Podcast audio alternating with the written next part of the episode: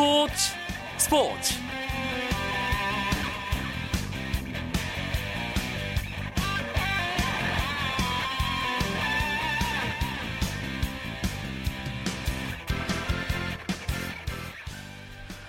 안녕하십니까. 금요일 밤 스포츠 스포츠 아나운서 이광용입니다. 오늘 오후 5시 50분쯤 판교 테크노밸리 야외 공연장에서 환풍구 덮개가 붕괴돼 관람객 25명이 10여 미터 아래로 추락하는 사고가 발생했습니다. 소방당국은 신원이 확인되지 않은 16명이 사망하고 10명이 중상을 입은 것으로 파악하고 있는데요. 중상자들은 인근 병원 4곳으로 옮겨져 치료를 받고 있지만 부상 정도가 심각한 환자가 많아 사망자가 늘어날 수도 있을 것으로 예상되고 있습니다. 이 사고와 관련해서 새로운 소식이 들어오는 대로 스포츠 스포츠 방송 중에라도 곧바로 전해드리도록 하겠습니다. 2014 한국 프로야구가 오늘로 정규 시즌을 마감합니다. 4위 자리가 오늘 경기 시작 전까지 정해지지 않은 상태였기 때문에 큰 관심이 쏠리는 아, 정규 시즌 마지막 날이었는데요. 4위 LG는 김시진 감독이 자진 사퇴를 발표한 롯데와 5위 SK는 기록 잔치를 노리는 넥센과 정규 시즌 마지막 맞대결을 가졌습니다. LG가 패하고 SK가 이기면 순위가 바뀌죠. 최하위에서부터 치고 올라온 LG, 온갖 악재에도 끝까지 4강 싸움을 해낸 SK. 과연 가을 잔치로 가게 될 마지막 팀은 어딜지 정말 궁금합니다. 프로야구 경기 상황과 주요 스포츠 소식 정리하면서 금요일 밤 스포츠 스포츠 출발하겠습니다.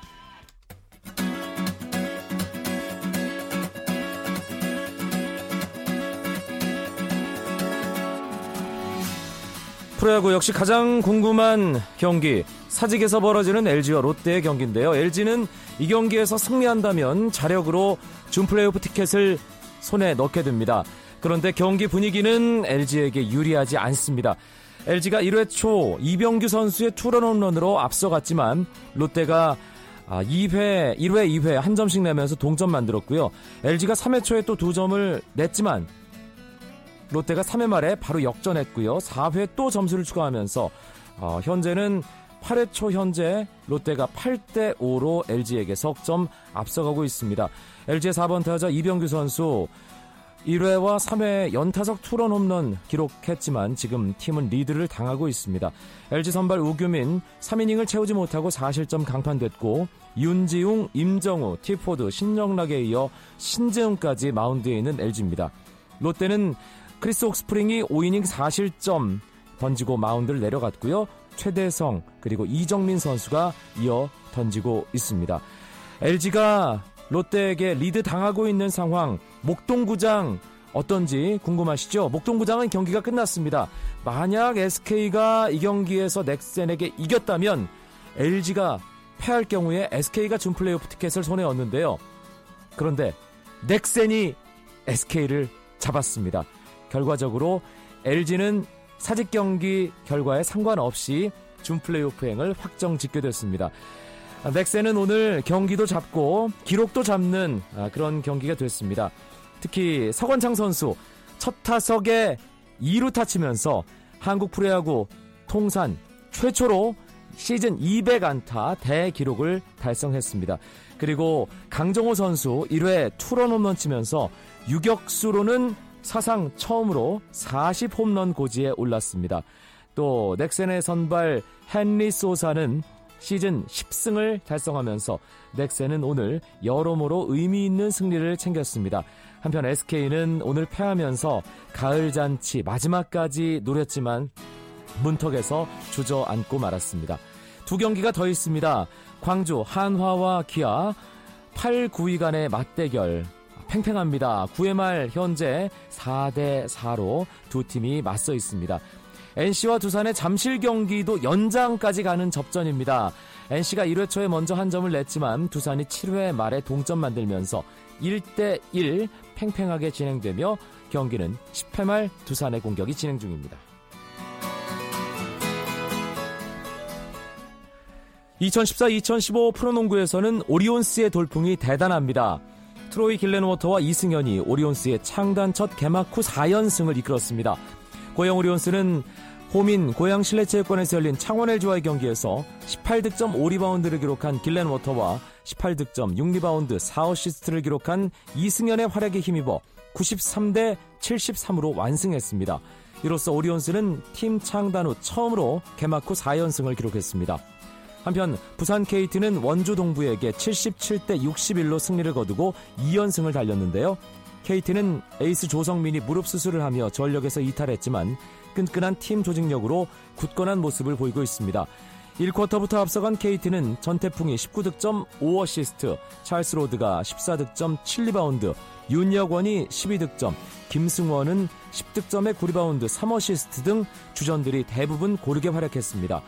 원주 동부는 데이비드 사이먼이 22득점 14리바운드로 분전했지만 나머지 선수들 중 두 자릿수 득점을 기록한 선수가 없을 정도로 부진한 모습을 보이면서 2연패에 빠졌습니다.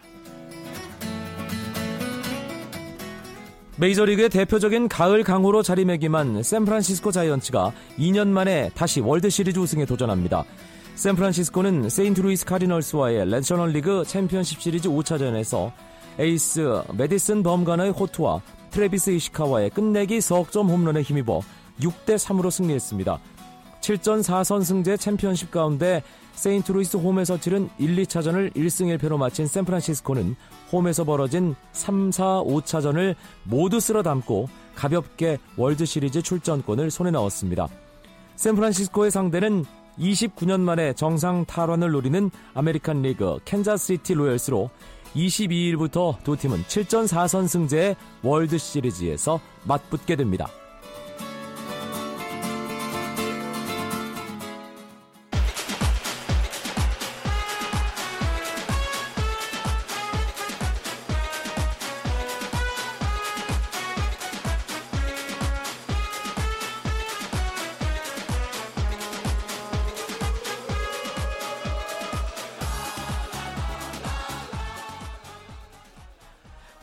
금요일 스포츠 스포츠는 축구계 이슈들을 심도 있게 짚어보는 축구장 가는 길로 꾸며드리고 있죠. 어, 이야기 손님 소개해드리기 전에 판교 야외 공연장 아, 사고 관련 속보 잠시 전해드리겠습니다. 아, 모두 25명이 아, 이 환풍기 덮개 아래로 추락한 것으로 전해지고 있는데요. 아, 현재 사망자가 16명, 그리고 중상이 3명, 경상이 8명으로 집계된 것으로 소방당국이 발표를 했습니다. 아, 축구장 가는 길 오늘도 풍성하게 축구 이야기 함께 나눠주실 두 분 이야기 손님 소개해드리겠습니다. 스포츠 서울의 김현기 기자 나오셨고요. 안녕하십니까? 스포츠 조선의 이건 기자도 함께합니다. 네, 안녕하세요. 10월 A매치가 이번 주 중에 마무리됐습니다. 한국 축구에는 참 의미심장한 그런 A매치 두 경기였습니다. 김현기 기자. 네, 7년 만에 어, 우리 국가대표팀의 외국인 사령탑이 부임을 했죠. 울리 슈틸리케 감독이 지난주 금요일 파라과이전 또 어, 사흘 전이었습니다. 화요일 코스타리카 코스타리카전을 통해서 어, 첫 선을 보였습니다. 슈틸리케 감독의 첫 행보 가까이서 지켜본 우리 취재 기자들은 어떻게 느꼈을지 궁금한데요. 이건 기자. 네, 어, 일단은 연착륙을 했다라는 생각이 일단 들고요. 왜냐하면 뭐 1승 1패를 기록했기 때문에. 그리고 저 개인적으로는 저 그 슈틸리케 감독의 입장에서 생각을 했었을 때 힘을 좀 뺐다라는 그런 생각이 했습니다. 그러니까 힘을 무슨, 뺐다고요? 네, 무슨 얘기인가 하니 사실 외국인 감독으로서 한국을 맡은 거고 특히나 첫 무대고 첫 선을 보이는 자리입니다. 파라과이전 같은 경우에는 뭐 정말 초정예 중에 초정예를 이렇게 기용을 해가지고 아, 뭔가 내가 뭐 이렇게 살아있다는가 내가 뭐 좋은 모습 보여주겠다 라고 할 수도 있는 욕심을 부릴 수도 있는데 네, 욕심을 부릴 수도 있는데 슈틸리케 감독은 그런 거 다 배제하고 내가 정말 하고 싶은 실험 그리고 어떤 이제 밑에 있는 선수들이 어떤 모습을 보여줄 것인가에 대한 어, 그런 확신을 가지고 그런 실험에 대한 확신을 가지고 좀 실험적이면서도 상당히 좀 주전을 뺀 멤버들을 아. 이렇게 냈다라는 것 자체가 어, 상당히 좀 괜찮지 않았나라는 저는 그런 평가를 하고 싶습니다. 그러니까 이건 기자가 말한 힘을 뺐다는 의미는 눈앞의 성과에 급급해서 아, 그 그렇죠. 의욕 네. 충만, 네. 의욕 과잉이 아니라 아, 뭔가 좀 조절할 줄 아는 그런 모습을 로드맵을 보였다. 가지고 이제 시작을 한 거죠. 네. 김현기 기자, 어, 이번 평가전 두 경기를 통해서 한국 축구가 얻은 성과 분명히 있겠죠. 네, 첫 번째는 역시 경쟁 체제를 구축했다. 아, 이렇게 어, 이렇게 말하고 싶습니다. 어, 최근에 우리 대표팀 감독 임기가 다 짧았죠. 뭐 1년에서 2년 안팎이다 보니까 또 위기 상황에서 이 감독들이 왔죠. 그러다 보니까 결국 자신들이 잘 아는 선수 또 믿는 선수를 주로 썼습니다. 네. 그것은 바꿔 말하면 적지 않은 선수들이 어, 예전 감독들 체제에서는 좀 배제되는 결과가 있었다. 이렇게 해석을 할 수 있는데 이번에는 1차전, 2차전 스쿼드 23명 중에 이제 22명을 기용하면서 어, 그동안 팬들 입장에서는 아, 이 선수도 좀 잘했는데 써봤으면 어땠을까 하는 의문이 조금씩 다들 있었을 겁니다. 어, 그런 선수들을 많이 써봤고 또 나름대로 소기의 성과가 있고 그러면서 경쟁 체제 정말 주전을 위해서 내가 한번 어, 힘써보겠다 그런 선수들의 마음에 불을 당긴 그런 게 어, 제가 볼 때는 가장 큰 성과 아니었나 그렇게 생각합니다. 네, 좀 더 구체적으로 들어가서 파라과이전과 코스타리카전 두 경기 어떤 경기 상황 어, 그런 어, 경기 내외적으로 가장 인상적인 장면을 꼽아달라고 하면 두 분 어떻게 생각하실지 궁금합니다. 이건 기자부터. 저는 사실 이제 파라과이전 같은 경우에는 크게 인상적이었다라고 할 수 있는 장면이 없을 것 같고요. 파라과이 자체가 사실상 조금 이제 전력이 떨어지다 보니까 네. 축구는 상대적인 거잖아요. 그 대신에 이제 코스타리카전 같은 경우에 골을 넣었던 장면도 있겠습니다만 저 개인적인 생각으로는 전반 3분 장면이 상당히 좀 어, 인상적이었다고 볼 수가 있겠어요. 그러니까 우리가 수비를 하면서 압박을 통해서 상대의 볼을 자른 이후에 손흥민 선수, 남태희 선수, 우리 거의 문전 앞에서 패스를 통해 가지고 이제 역습으로 가면서 결국 마지막에는 손흥민 선수가 상대 수비에 잘리긴 했지만 거기서 한 3초, 한 4, 5초 정도 됐었거든요. 네. 그때까지 볼이 가는 장면을 보면서 이것이야말로 우리 한국 축구가 앞으로 뭐 세계적인 강호급으로 올라가기 위해서라면 이 장면을 정말 잘해야 되지 않을까라는 그런 힌트를 얻은 장면이 아니었나. 음. 저는 그쪽이 상당히 인상적이었어요. 그 수비에서 공격으로 전환할 때 네. 상대의 간담을 서늘하게 할 정도의 빠른 역습. 그렇죠. 빠른데 위협적인, 특히나 그 전에 예. 압박을 통해서 뺏어내는 장면도 상당히 아. 좋았었고요. 김현기 기자는요? 네, 저는 1차전은 첫 번째 골 장면 음, 말하고 싶은데요. 이청용 선수의 어시스트를 남태희 선수가 가운데서 흘렸고 이제 김민우 선수가 뒤에서 넣었죠. 어, 요 세 명이 어떻게 보면 이청용 선수는 어, 뭐 브라질 월드컵을 전후로 이제 살짝 부진했다. 뭐 좀 예전 같지 않다 이런 얘기가 나왔지만 결국 이 어시스트 하나로 어, 부활했고 살아났다 그런 징표가 됐다고 볼 수 있고 남태희 선수와 김민호 선수 어, 경쟁력이 있다. 아, 새 대표팀에서 충분히 어, 자기 몫이 있고 또 주전 다툼을 할 수 있다. 이런 것을 함축적으로 설명한 장면이 첫 골이었다. 파라과이전. 그 다음에 2차전은 1대 1에서 두 번째 실점한 것을 거론하고 싶습니다. 후반 2분 만에 우리가 골을 내줬는데 어, 코스타리카가 피파 랭킹 15위죠. 또 브라질 월드컵 8강인데 이게 진짜 고속 쳐서 딴 게 아니고 정말 실력으로 이러는 거다. 예. 코스카, 코스타리카 선수들의 뭐 개인기와 탈압박 능력 또 패스워크를 통한 팀워크 어, 그런 게 어우러지면서 또 우리의 수비 불안 한국 축구에 지금 현, 현실이 다가오는 이런 숙제가 아, 또 이 닥쳤거든요. 슈틸리케 감독 이런 걸 또 보면서 아, 내가 해야 될 게 어느 것이구나. 또 한국과 좀 세계적인 팀과의 겨, 간격은 어느 정도이구나. 이것을 느끼지 않았을까. 그래서 저는 오히려 이런 실점 장면이 어, 또 어, 두 번째 경기에서는 아주 깊게 인상에 남았다. 이렇게 보고 싶습니다. 제가 월드컵 때 코스타리카 경기 두 경기 중계했거든요. 네. 참 깊은 인상을 받았는데 그때 보여줬던 축구를 서울 월드컵 경기장에서 또 다시 보여주더라고요. 월드컵 8강이 정말 김현기 기자 말처럼 거저먹은 게 아니다라는 그렇죠. 걸 네. 확실하게 보여줬던 코스타리카와의 평가전이었습니다. 그렇기 때문에 정말 평가를 받을 수 있는 아주 좋은 기회를 한국 축구가 가졌다는 생각도 들고요. 슈틸리케 감독, 어, 이건 기자가 아까 의미를 한번 짚어줬는데, 아, 긴 로드맵을 가지고 차근차근 나가려고 하는 그런 모습이 인상적이었다. 일단 첫 단추를 꼈습니다.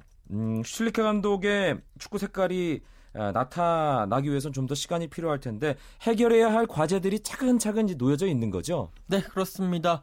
어, 일단은 뭐 김현 기자가 말을 했다시피 수비에 대한 불안 네. 상당히 좀 아직까지는 어, 상당히 좀 해결해야 될 과제인데 사실 파라과이전 같은 경우에도 우리가 2대 0으로 승리를 했습니다만 그 김진현 골키퍼의 선방이 없었다면 우리가 과연 이길 수가 있었겠느냐라는 데 대해서 좀 고민을 해봐야 될 거예요. 슈틸리케 감독은 6대 3이었어야 된다라는 얘기를 했잖아요. 그렇죠. 끝나고. 뭐 우리가 여섯 골을 넣었겠죠. 세 점을 실점할 수 있는 상황이 있었고 그걸 김진현 선수가 막았다는 얘기예요. 그렇죠. 그리고 예. 또 이제 코스타리카전 같은 경우는 세 골을 이제 허용을 했는데 마지막 골은 어떻게 보면 골키퍼 차징의 논란이 있다 손 치더라도 나머지 두 골 같은 경우에는 완벽한 확실히 골이었어요. 그렇죠. 예. 그러니까 우리가 그런 수비 조직력을 확실하게 해야 된다라는 거 하나. 그리고 우리 항상 원톱 공격수에 대한 고민은 여전히 현재 진행형이다라는 음. 거죠. 그러니까 이동국 선수가 코스타리카전에서는 상당히 분전도 하고 골을 넣었음에도 불구하고 어떻게 보면 이동국 선수가 골을 잡았을 때 어, 상당히 그 템포라든지 스피드가 떨어지는 부분을 부인할 수는 없는 네. 거거든요.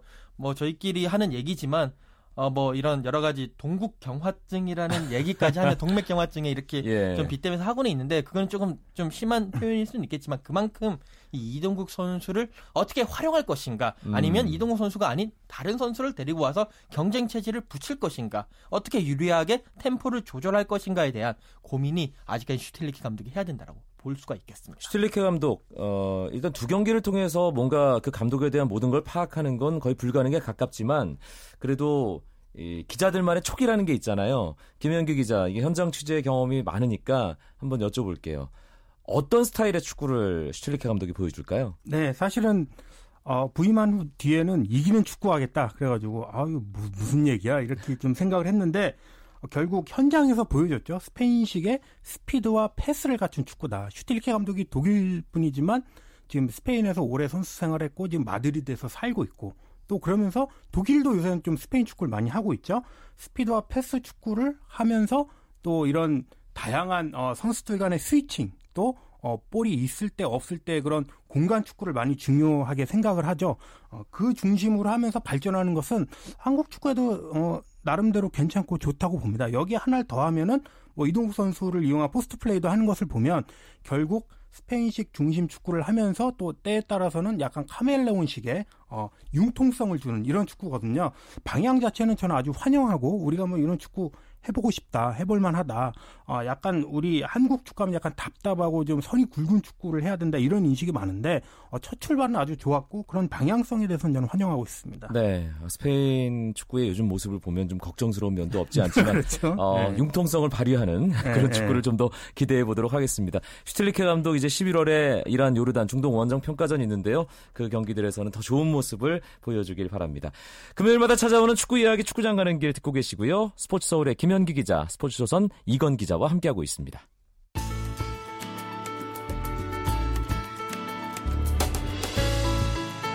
스포츠가 주는 감동과 열정 그리고 숨어있는 눈물까지 담겠습니다.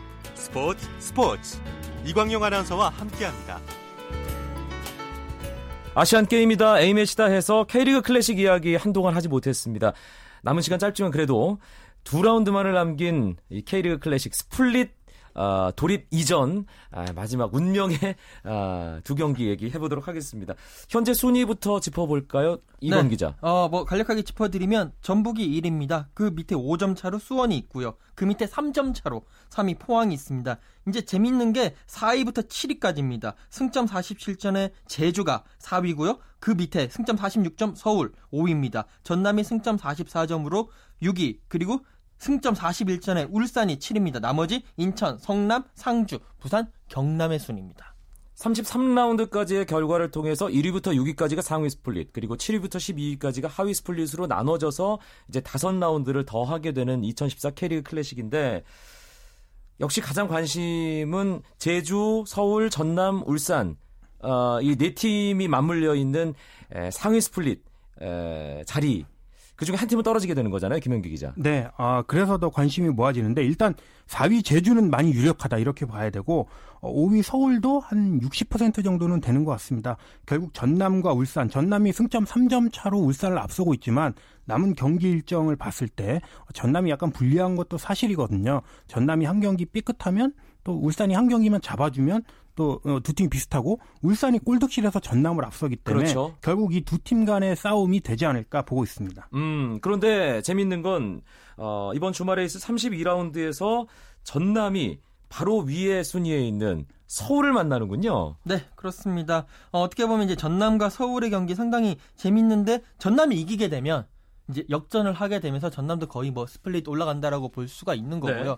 만약에 서울이 여기서 지고 그 다음 경기까지 지게 되면 상당히 타격이 큽니다. 그리고 또 울산이 승점을 쌓아 나갑니다. 그렇죠. 그렇게 돼서 이제 상당히 타격이 큰데 지금 서울 같은 경우에는 이 골이 상당히 나오지 않고 있습니다. 그렇기 때문에 전남이 어떤 식으로 이 서울의 그런 무, 무기력한 공격을 잘 막아내고 역습을 할 수 있느냐가 아, 관건이라고 볼 수가 있겠죠. 토요일에는 전남과 서울 경기 포함해서 두 경기가 더 있어요. 네, 인천과 전북이 인천에서 붙고 또 제주와 포항이 어, 제주에서 붙습니다. 어, 제주 포항전은 뭐 3만 관중이 온다고 하니까 또 기대가 됩니다. 음, 인천과 전북, 전북은 뭐 지금 1위를 계속해서 나가고 있고 인천이 또 최근 분위기가 좋기 때문에 인천 홈 경기 재미있는 경기가 예상이 되고요.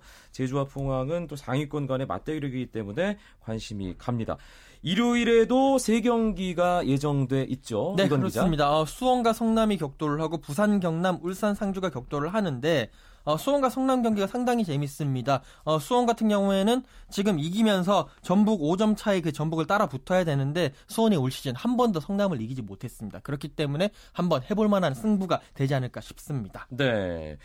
울산이 이 사실 이번 32라운드를 좀 자칫 잘못하면 어 이제 지난 시즌 아깝게 준우승한 팀의 그 명성이 확 무너질 수도 있는 거잖아요. 네, 이제 남은 두 경기에서 사활을 걸어야 되는데 어 일단 울산은 상주전을 이기는 게 가장 급하고 어, 구단 내에서도 뭐 여러 가지로 뭐 수당도 좀 더 올려주면서 베팅을 한 걸로 알려져 있습니다. 아, 울산의 대반전 김승규 선수가 또 돌아오죠. 어, 그런 것들을 주목하면은 어, 흥미가 좀 더 있을 것 같습니다. 네. 어, K리그 클래식 이제 딱 두 라운드가 남아 있습니다. 이번 주말 32라운드 그리고 어, 다음 일요일 그러니까 어, 9일 후죠. 네, 9일 후 26일입니다. 26일 일요일 2시에 이제 33라운드 6경기가 치러지는데 남은 그 시즌 남은 기간에 어떤 관전 포인트라고 할까요? 어떤 부분 짚어볼 수 있을까요? 네, 일단 뭐 무엇보다도 남은 그 두 경기에서 수원과 성, 아, 수원과 전북의 그 선두 싸움의 그 승점 차가 얼마나 좁혀지느냐 그게 첫 번째고요. 그리고 역시나 그 6위 7위 자리 그러니까 그룹 A와 그룹 B의 그 갈릴 그 6, 7위 자리가 과연 누가 차지할 것이냐 이것이 가장 큰 관전 포인트라고 보실 수가 있겠습니다. 네. 김현기 기자도 좀 덧붙여 주신다면요. 네, 어, 부산과 울산을 좀 얘기하겠습니다. 부산은 대한축구협회장 정몽준 회장이 운영하고 있는 구단인데 정몽규 회장이죠. 아, 정몽규 회장입니다. 예. 운영하고 있는 구단인데 지금 강등권 싸움 하고 있거든요.